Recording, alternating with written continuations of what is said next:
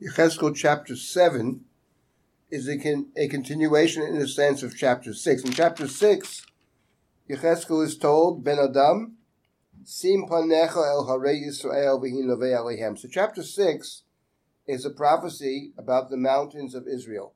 Chapter 7, which begins, Vahi dvar Hashem elai lemar v'yata ben Adam, ko amar Hashem Elohim, Elohim liadmat Yisrael, kates bo kates al arba kanfot haaretz.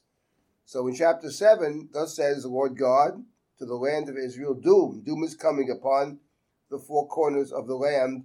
Doom is upon you. And so chapter 6 is about the mountains, chapter 7 is about the land. Now, what's interesting is in the Torah, there is a sense in the Torah that the sins can defile the land. For example, in the passage in the book of Vayikra, chapter 18, it, Torah speaks of that the land should not spit you out, vomit you out, when you defile it.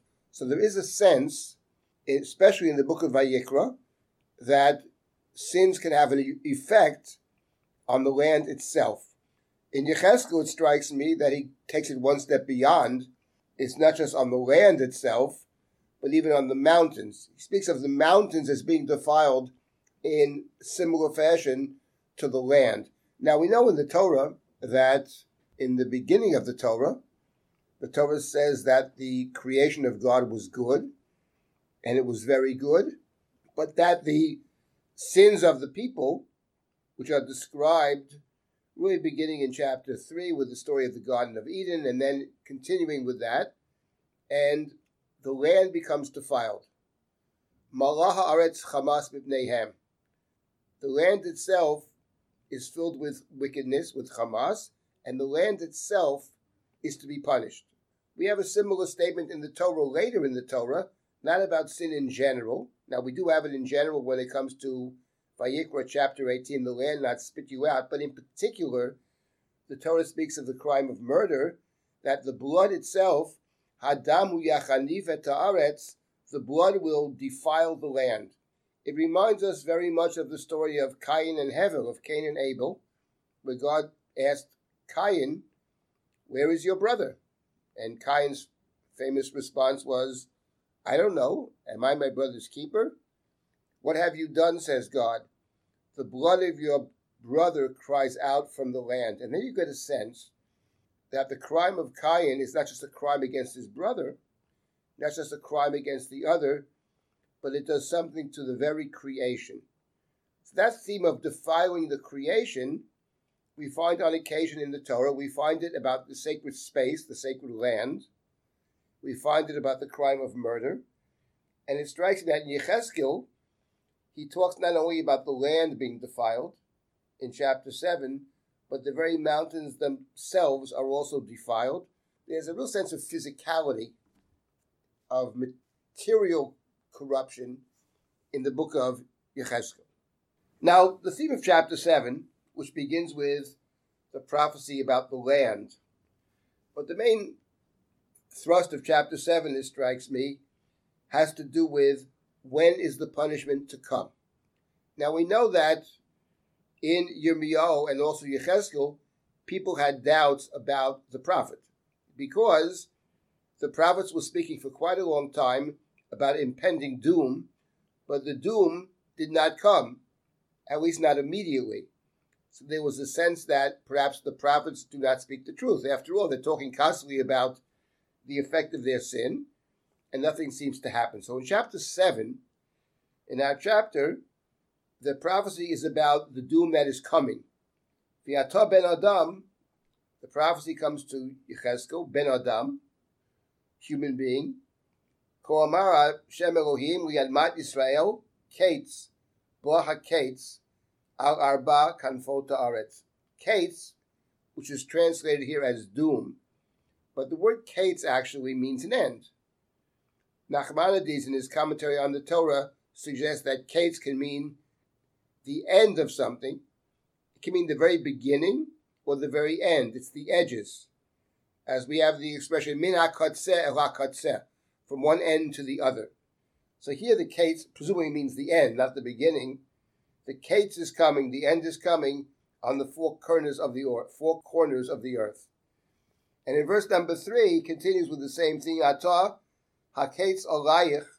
Now, now it's coming. Now, atah now. V'shilachti apibach ushvaneticha kidrachecha. And I will punish you according to your ways, according to your behaviors. V'natati alayich et kol tayich. I will place upon you all of your abominations. So, the punishment for the sin, which in this verse is called abomination, that's coming now. And God says, I'm not going to have any pity, no mercy. in verse 4. It's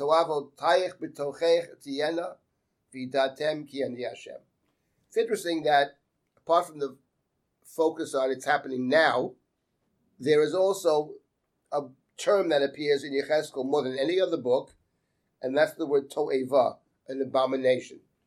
And different things in the Torah are called abomination, but it's interesting to note that in the book of Dvarim, Toeva is has a, a wider ranging significance. In particular, striking is the verse Lo tavi toeva el beitecha. Do not bring an abominable thing into your home, into your house, which is referring to idolatrous objects. Don't bring idolatry into your house. Lo tavi toeva el beitecha. But the book of Dvarim does not limit the term toeva only to idolatry. It has it, for example, in false measures and false weights. There too, it's interesting, in chapter 25 of Dvarim, it's about what you bring into your home, into your house. So the idea of defiling your place of being, your house, is not just having, it's not just deceiving people in Devarim 25, it's having those very measures in your, in your midst in your presence. So the word toeva is a term that we've encountered in several different uh, occasions.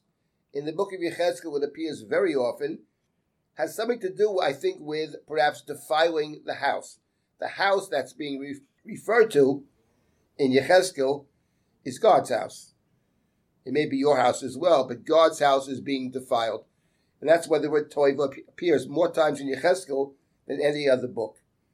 And in this chapter, uh, Yechezkel emphasizes that because of these toevot, toavotayich tiyena, the abomination is in your midst, and because of that, the punishment will come through which you will know, as we have spoken before, vidatem ki ani Hashem.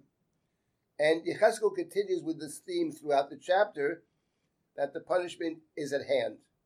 For example, in verse number six, Kates ba. The end is coming. Ba haketz, hekitz elayich, hine ba it comes again, it stirs against you. Halkitz is to wake up. It's waking up against you. It's coming now. And now in verse number eight, the same theme, Ata mikarov eshpo chamoti alayich. Soon, very soon, mikarov, I will pour out my wrath against you. V'chiliti apibach ushvaticha kidrachayich v'natati alayich et kol tu avotayich he repeats for emphasis, I will place upon you all of your abominable behaviors.